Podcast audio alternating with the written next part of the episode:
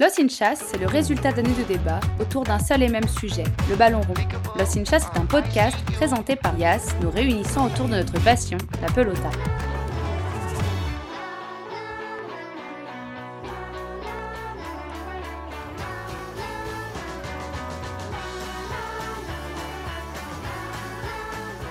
Bienvenue sur le Sneakers Football, votre rendez-vous hebdomadaire autour du ballon rond. Salut à tous, j'espère que vous allez bien et que vous passez un bon début de semaine. Aujourd'hui, on se donne rendez-vous pour parler terrain. Pour la majorité, on a tous voulu être joueur de foot professionnel, jouer la Ligue des Champions et pour son club de cœur. Alors, certains y seront parvenus, d'autres ont réalisé assez vite qu'ils n'avaient pas le niveau, et d'autres nous diront Ah, mais les croisés, tu connais, hein Sinon, euh, j'avais Arsenal qui était sur moi. Et enfin, il y a un autre cas de figure, c'est Vladimir, Vladimir qui a réalisé assez vite qu'il n'avait pas le niveau pour jouer la Ligue des Champions, celle que l'on connaît tous et qui s'est dit c'est pas grave, je veux quand même vivre mon rêve. Et aujourd'hui, il prépare son départ pour les Samoa américaines afin de jouer la Ligue des Champions d'Océanie en août 2022. Vladimir, comment tu vas aujourd'hui? Salut Yacine, ça va très bien et toi? Ouais, ça va, nickel, nickel. J'étais tombé sur ton, sur ton compte Insta, j'ai été directement interpellé par ton histoire et, et par ton projet et je voulais vraiment t'avoir avec nous euh, sur une émission par la suite, on en a discuté et on a trouvé que ce serait cool de faire, euh, de faire différents épisodes pour suivre, euh, pour suivre son aventure. Dans un premier temps, je vais te laisser te présenter. Je te laisse dire qui tu es, d'où tu viens et puis ce que tu fais dans la vie. Alors, euh, je m'appelle Vladimir, j'ai 29 ans, je viens de Marseille et, et je suis journaliste sportif, pigiste. Donc, j'ai bossé avec des médias comme France Football, 11 Mondial, pour ne citer que et donc évidemment spécialisé dans le foot et spécialisé dans dans un foot qu'on dit un peu insolite, même si j'aime pas particulièrement ce terme, mais mais c'est un peu pour ça que le, projet est né et comme ça que j'ai commencé à m'intéresser à, cette histoire. Ouais. Quand insolite, c'est plus par rapport à des championnats ou des, ou des histoires ouais, dont on n'a pas spécialement l'habitude d'entendre parler. Ouais, c'est ça exactement. Les, les, championnats qu'on dit mineurs, qui sont pas médiatisés euh, euh, en Europe, dont on n'entend jamais parler, même euh, même dans la presse papier, les, les, articles mmh. sur ce genre de sujet sont, sont assez rares. C'est en général une petite rubrique autour du monde, en fin de magazine ou en fin de journal. mais voilà, moi, c'est ce qui m'intéresse et c'est là-dessus que je me concentre. Par exemple, tu vas être sur lesquels, si tu as deux, trois exemples de, de championnats ou de, ou de, pays de football sur lesquels tu as, travaillé? Alors, j'ai travaillé sur le championnat canadien, par exemple, quand ils ont lancé leur ligue il y a un ou deux ans, deux ans je crois, sur le championnat indien, quand ils ont fait une, une réforme et une refonte de leur, de leur championnat et mmh. qu'ils ont lancé l'Indian Super League, ça doit être il y a 4-5 ans, un truc comme ça. après, ça peut être sur, sur un club, j'ai fait un article sur le club de Khabarovsk, qui est un, un, club dans le championnat russe qui est perdu au fin fond de la Sibérie. Euh, voilà, ce, genre de choses-là. Après, ça peut être sur des sujets plus sociétaux aussi, euh, comme le football féminin en Afghanistan. Euh, voilà, en général, des sujets qui sont pas forcément où on se concentre pas sur l'aspect footballistique à proprement parler, ou du moins pas sur pas sur ce qui se passe particulièrement sur le terrain, sur les résultats, quoi. Ouais, c'est cool. C'est vraiment différent, ouais, c'est différent de ce qu'on a l'habitude de voir. Et, et ouais, non, ça, ça, ça, me parle beaucoup. Pour en revenir à ton projet, comment elle est née D'où elle. Enfin, je veux dire, elle sort d'où cette idée? Comment un jour tu te dis ah tiens j'ai envie de j'ai envie de jouer la Ligue des Champions malgré tout Ouais. Comment est né ce projet? Alors, de, par deux biais différents, donc je te parlais un petit peu de mes articles. J'avais fait, il j'avais fait un article il y a quelques années sur la Ligue des Champions d'Océanie, justement, et sur l'AS Magenta, qui est un club calédonien, qui était à ce moment-là en demi-finale de Ligue des Champions d'Océanie. Donc j'avais fait ce papier là-dessus. Et, du coup, j'ai suivi un peu leur parcours et la compète. là, on était sur, sur les tours finaux où il, y a, où il commence à y avoir des grosses équipes qui se rencontrent, donc les clubs néo-zélandais notamment. Mais comme, comme j'aime beaucoup les outsiders, je me suis intéressé au tour préliminaire de la compète.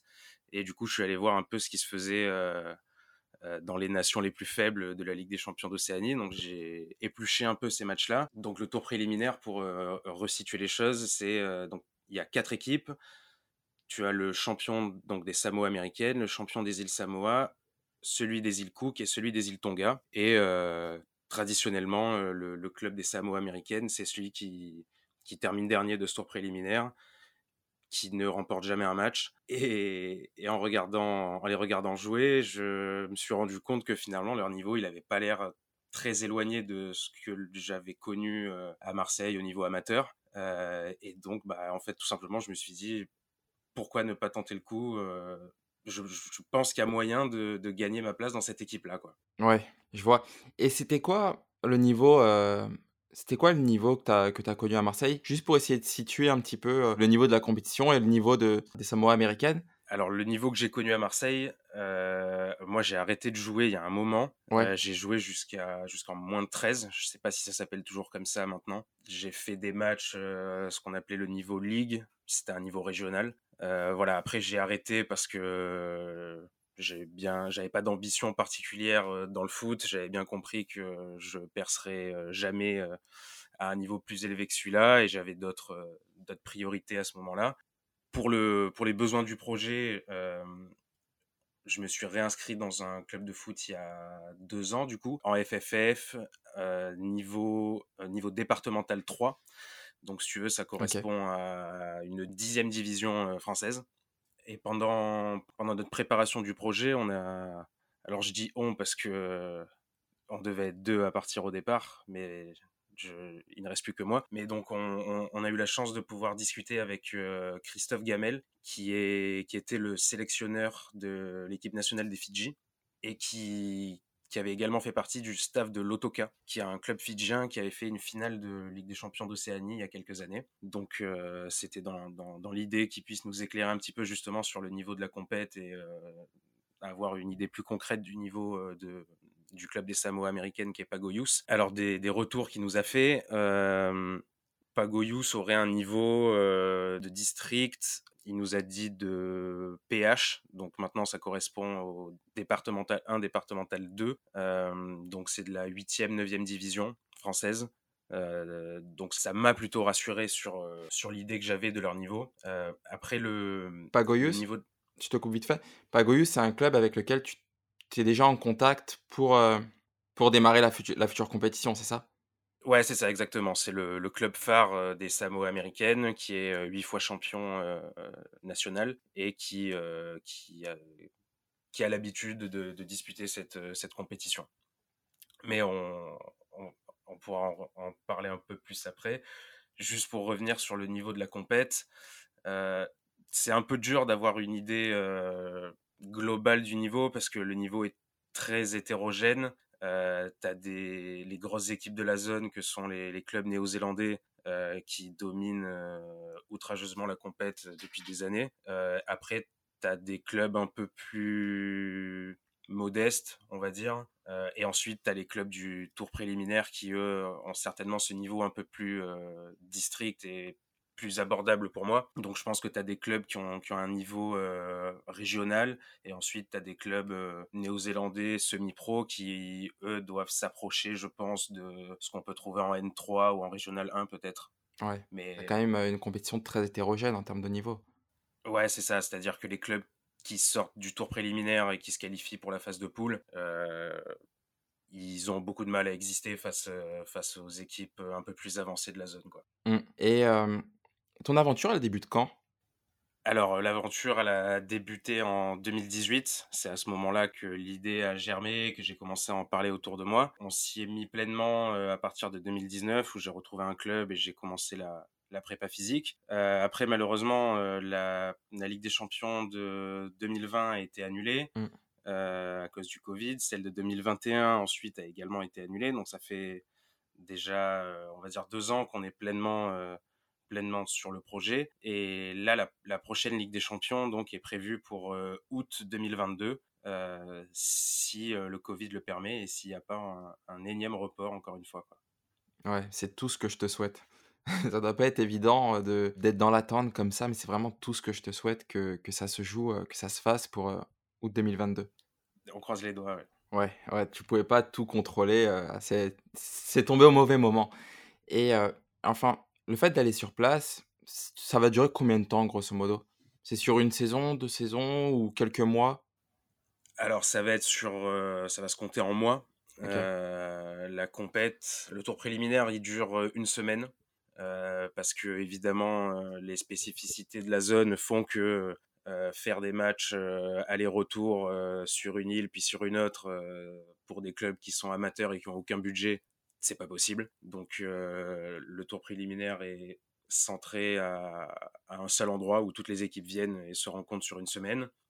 après, en cas de qualification, la phase de groupe, elle est un peu après et pareil, rassemblée à un autre endroit. Donc, après, l'idée, c'est aussi d'avoir de, un petit peu de temps sur place au Samoa américaine avant la compète pour, mmh.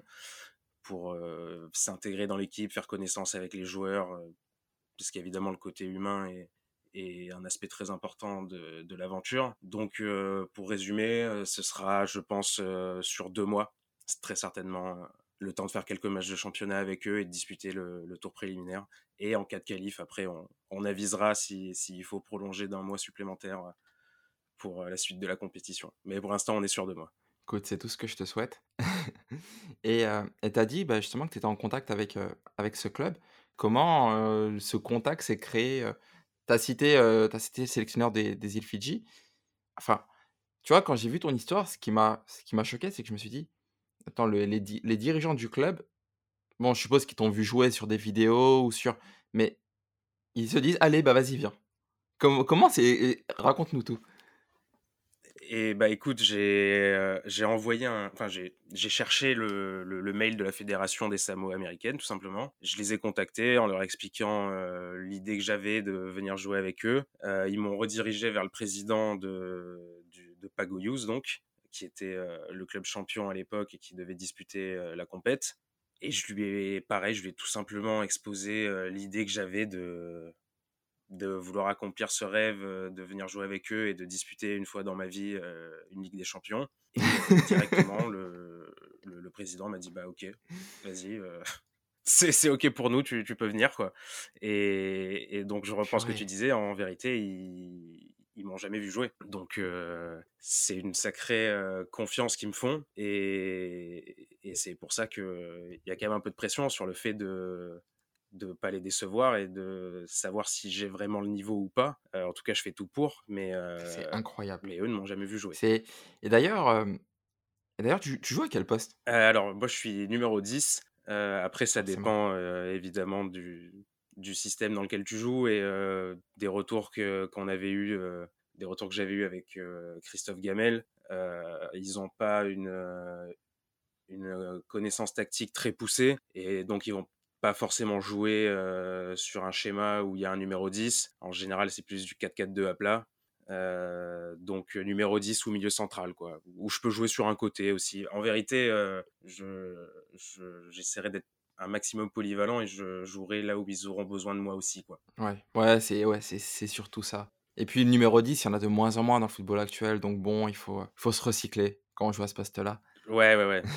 oui, c'est ça. Et, et des, des, retours qu'on avait eus aussi là de nos échanges avec avec le club, on a compris que donc je te disais ils n'ont pas une connaissance tactique très poussée et en général ils n'ont même pas forcément des postes attitrés spécifiques et ils jouent un peu là où l'équipe a besoin d'eux en fonction de qui est là, qui est pas là. Il n'y a pas forcément non plus une assiduité folle dans le club et au niveau des joueurs ils peuvent rater, euh, rater même euh, la Ligue des Champions pour euh, une fête de famille ou des choses comme ça, tu vois. C'est c'est assez différent de, de, de, de l'idée qu'on se fait de la Ligue des Champions. Donc, ils, ils, composent un peu avec les inconnus du moment et, et voilà, quoi.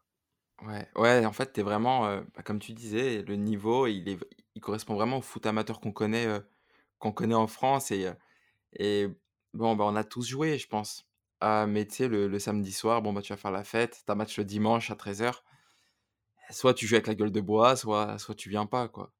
Ouais, voilà, c'est ça. Et, et, pour revenir un petit, peu, un petit peu plus sur toi et sur, et sur le côté humain, tu pars au bout du monde. Comment tu t'es organisé, que ce soit sur le plan du travail ou du logement en France? Tu as dit que tu étais pigiste. Est-ce que tu vas continuer de, de, bosser à distance? Et par rapport à ton logement, comment ça se passe? Tu le rends? Tu y restes inoccupé? Alors au niveau du boulot, euh, le fait d'être euh, journaliste pigiste, ça me permet une, une flexibilité qui est assez intéressante. Pour en revenir sur Guillaume qui devait partir avec nous, les reports successifs ont fait que professionnellement, lui, c'était pas possible de continuer. moi, j'ai la possibilité de continuer malgré tout ça. Donc, évidemment, jusqu'au départ, je vais continuer à, je vais continuer à faire des piges. Et pour ce qui est du logement, j'y ai pas particulièrement réfléchi, je dois t'avouer. a priori, il restera inoccupé le temps que, le temps que je sois là-bas et que je revienne. Ouais, parce que comme tu as dit, ça c'est pas non plus, tu pars pas non plus pour, pour une année, voire deux, tu pars vraiment que pour quelques mois, donc bon. C'est ça, c'est le temps de deux mois, donc, donc ça devrait pas poser de gros soucis financiers, quoi. Mmh.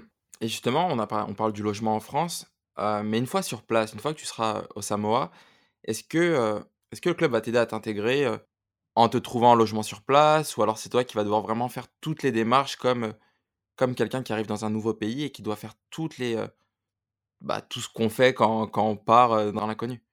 Bah, j'ai bon espoir qu'ils m'aident à trouver quelque chose pour me loger. j'en avais discuté très rapidement avec eux au tout début ils étaient disposés à m'aider à trouver de quoi me loger. Après, les, les reports successifs ont fait que du coup, c'était pas possible de prévoir à l'avance les dates pour lesquelles j'aurais besoin d'un logement sur place. Donc, j'attends en fait d'avoir d'avoir une date confirmée pour pour m'en occuper et pour voir s'ils peuvent m'aider. Mais j'espère qu'ils vont pouvoir m'aider parce que de ce que j'ai vu, c'est assez galère de trouver de trouver de quoi se loger là-bas. L'île est est assez petite. Il n'y a pas de forcément de des dizaines d'hôtels où tu peux au dernier moment te loger. Ou, donc non, j'espère, j'espère vraiment qu'ils vont m'aider, mais je sais qu'ils sont de, de très bonne volonté, qu'ils sont contents de mon arrivée.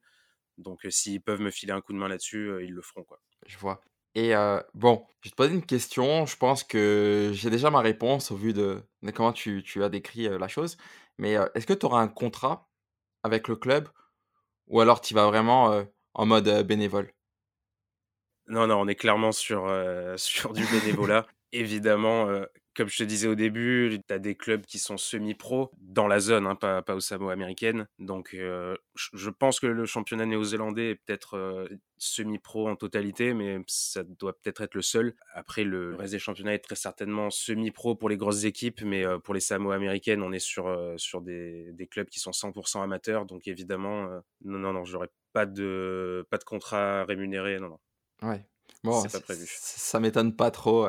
Ça ne m'étonne pas trop aussi, comment ton entourage a réagi quand tu leur as dit, un bon matin, «Salut, bon, bah, je pars, je je pars, je vais aller jouer, je vais aller jouer à la Ligue des champions, d'Océanie». Comment ta famille, par exemple, a réagi à ça?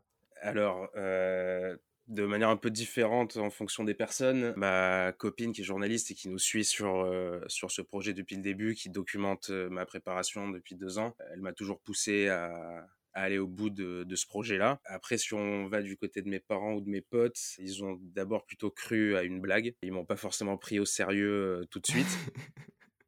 Euh, après, quand, quand, on a enclenché le processus, euh, qu'on a fait une levée de fonds pour euh, financer ça et que ça a commencé à se concrétiser, qu'on a eu un retour du club et tout ça, là, c'est devenu plus sérieux à leurs yeux. Et, et que ce soit mes potes ou, mes parents, tous sont à fond derrière, derrière moi et espèrent que ça va, ça va pouvoir se faire le plus tôt possible. Quoi. Ouais.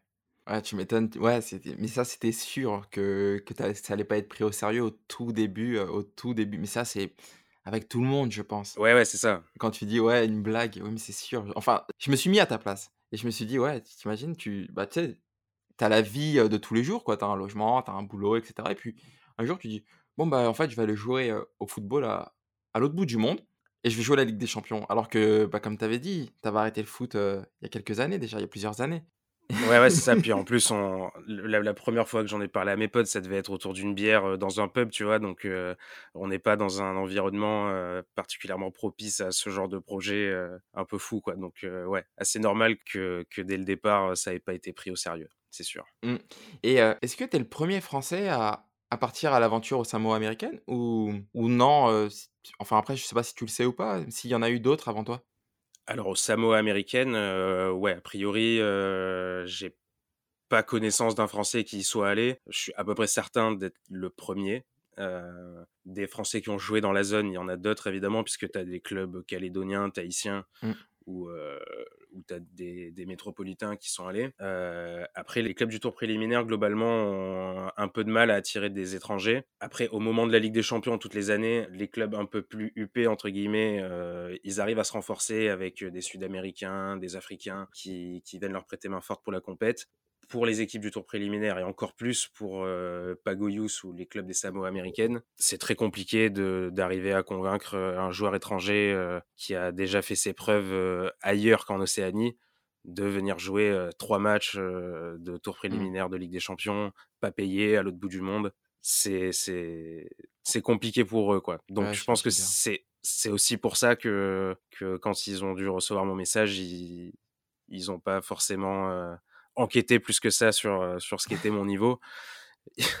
C'était, je, je, pense qu'ils ont, ils ont vu qu'un joueur français voulait venir jouer avec eux et, je pense que ça a suffi à les convaincre. Quoi.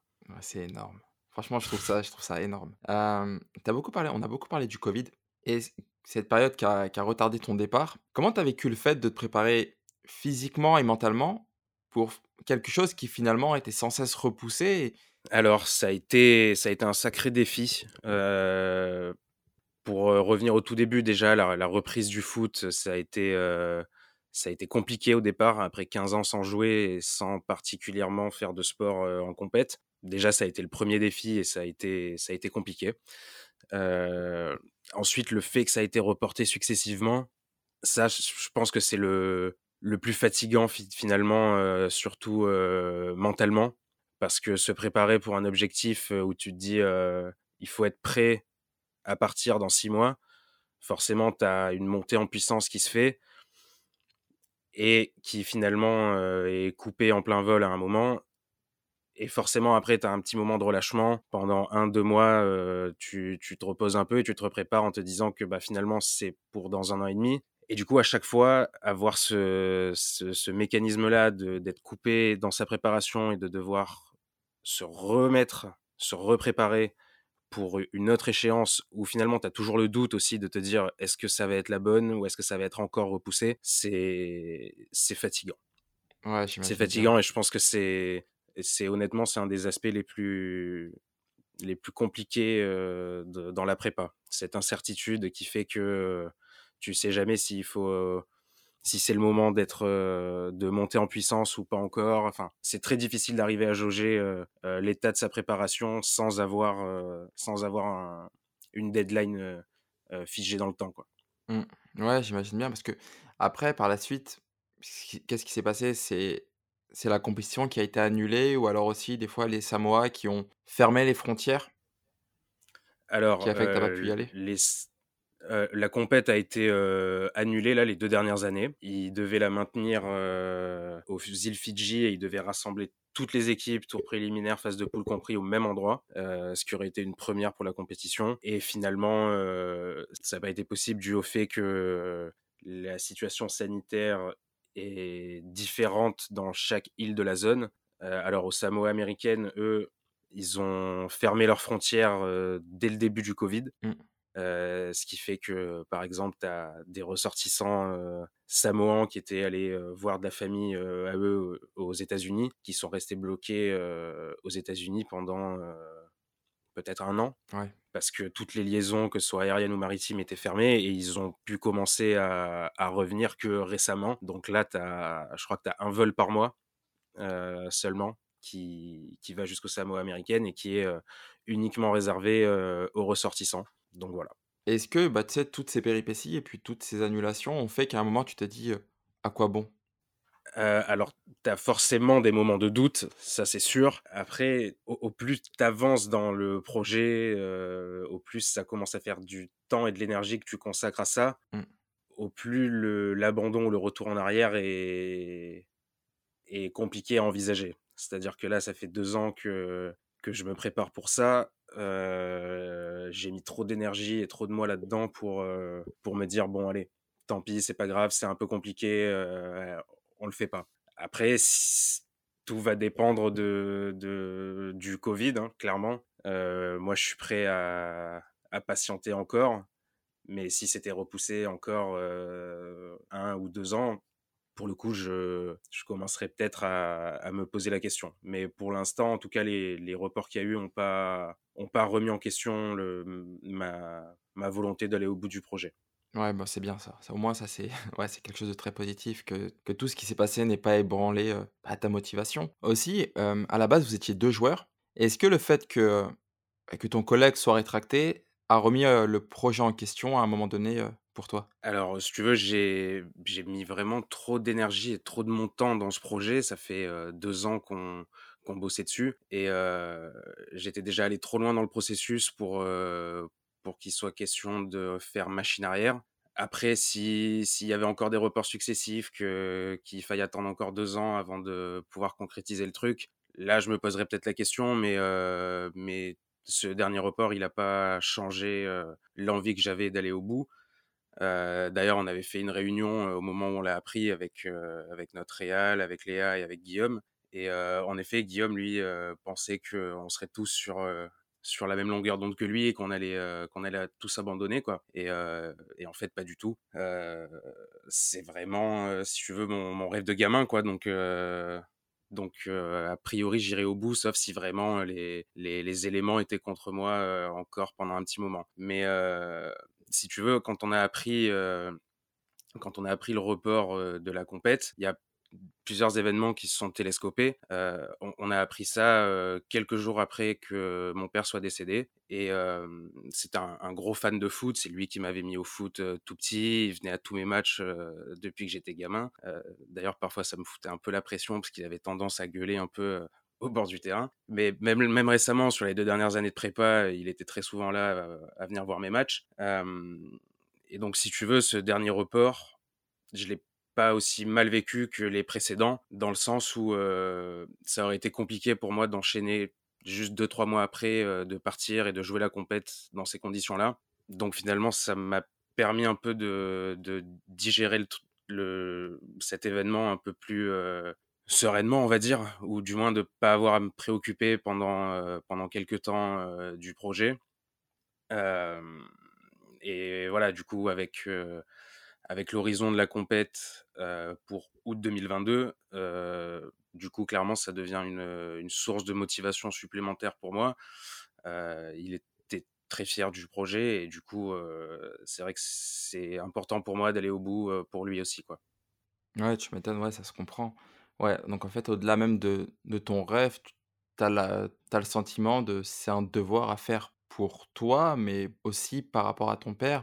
Euh, ouais, non, c'est vrai que ça serait, ça serait un, un échec d'abord pour moi, hein, évidemment, d'abandonner, mais euh, voilà, il y a ce petit, ce petit truc en plus qui fait que euh, c'est une raison de plus de ne pas lâcher, quoi. Mmh, c'est génial, c'est cool. bon, revenons sur, sur l'aventure maintenant. Avant, de, commencer la compétition, tu, as dû te fixer des objectifs et des défis de préparation, que ce soit sportif, économique ou technique. Sportivement, je te laisse commencer, on commence par le côté sportif. Ouais, euh, bah, c'est un peu ce que je te disais tout à l'heure. Euh, ça faisait 15 ans que j'avais pas joué, donc euh, il a fallu s'y remettre et ça a été dur au départ. Rien que le fait de, de rejouer à 11 sur un grand terrain, c'est pas forcément quelque chose que j'avais refait depuis longtemps. Mmh tu as cet aspect-là de retrouver ses réflexes sur le positionnement sur un terrain, sur l'aspect tactique. Après, tu as l'aspect physique qui est le plus gros défi euh, auquel je suis confronté parce que j'ai pas j'ai pas un gros coffre euh, et j'ai pas une endurance euh, folle et un physique un physique incroyable. Donc je me souviens des premiers entraînements quand j'ai repris où c'était c'était compliqué même musculairement, je sais que sur des sur les appels en profondeur, je me souviens, euh, euh, les, les, appuis étaient pas stables. Euh, c'était un peu, c'était un peu compliqué. Mais, mais ça, ça va mieux. C'est, c'est, ça fait deux ans, donc ça a eu le temps de, de bien revenir. Après, j'ai d'autres défis perso en termes de préparation physique et je pense notamment à la cigarette. ça fait deux ans que je me dis que il faut arrêter. Mais ça aussi, pareil, ça revient un peu à ce qu'on disait tout à l'heure, c'est que les reports successifs aussi font que ça complique un petit peu et ça, ouais, ça, ça, complique un petit peu l'arrêt de la cigarette aussi, de ne pas avoir de, de deadline précise. Et ça, c'est un, un, gros pari, enfin un gros c'est un, un gros objectif qui sera aussi un peu déterminant dans, la, dans ma réussite sportive, d'arriver à, à arrêter ça. Mais déjà, je ne fume pas les jours où, où je m'entraîne ou où je joue. Donc, c'est déjà. Il y a déjà une progression. Ouais, c'est déjà pas mal. Ouais. Et euh, économiquement, tu as dit que tu avais un contrat bénévole, mais, euh, mais ça implique des coûts. Tu sais, enfin, le premier coût auquel je pense, c'est de prendre l'avion. C'est. Tu as dit que le logement ne serait, euh, le logement ne serait peut-être inoccupé, mais bon, en attendant, tu dois toujours payer. Est-ce que tu t'es fixé des objectifs? Est-ce que comment tu t'organises économiquement pour vivre ton aventure? Bah alors, au tout début de l'aventure, on a fait un Kickstarter, donc un financement participatif euh, pour, euh, bah, pour financer l'aventure. On a réussi à lever euh, 10 000 euros en un mois. Super. Qui, qui doivent permettre de, de, de mener l'aventure à son terme sans, euh, sans qu'on ait besoin de trouver d'autres sources de financement. Après, on, a, aussi l'ambition de faire de, cette aventure un documentaire. Et donc, on est à la recherche de sponsors. On discute avec des boîtes de prod aussi. On est en discussion là en ce moment avec une, une boîte de prod marseillaise euh, pour que eux puissent financer le docu, mais aussi financer euh, de fait nos, nos, déplacements, notre vie sur place, etc. Mais disons qu'on a cette sécurité des 10 000 euros qu'on a levés, mmh. qui, qui, si on ne trouvait pas d'autres financements, nous permettrait quand même de, de partir là-bas et de, de pouvoir vivre l'aventure avec le minimum, quoi. Et j'avoue, ouais, un documentaire sur cette, sur, sur cette aventure, ce serait, ce serait fabuleux. Et, et j'espère que, j'espère pour toi et j'espère pour vous que, ça avancera. On a beaucoup parlé de, du côté sportif, qui est génial, mais dans une aventure comme ça, bah, il y a aussi le côté humain qui, est prépondérant et qui, je sais pas s'il n'est pas à mettre au-dessus du, du, côté sportif. Est-ce qu'en partant là-bas, tu te fixes des objectifs personnels? Déjà, première question, c'est est-ce que tu as déjà habité à l'étranger? Euh, habiter à l'étranger, alors sur des, des, longues périodes, non. J'ai vécu euh, quelques mois en Ukraine euh, euh avec ma compagne journaliste pour, euh, pour faire des reportages vidéo il y a quelques années, mais jamais, jamais hors d'Europe et jamais aussi loin que les Samoa américaines, évidemment. Quoi. Ouais, ouais donc ouais, c'est quelque chose de nouveau et humainement, bah, c'est logique, hein, tu vas énormément apprendre. Mais est-ce que tu as des objectifs d'une part, personnel sur le côté humain, puis après aussi footballistique. En repartant de là-bas, qu'est-ce que tu as envie d'apprendre et quels sont tes objectifs? Alors, tu as, complètement raison dans ce que tu disais sur le fait que l'aspect humain est certainement à mettre au-dessus de, l'aspect footballistique pur. C'est ce qu'on essaye de faire d'ailleurs dans, le dossier qu'on présente aux boîtes de production.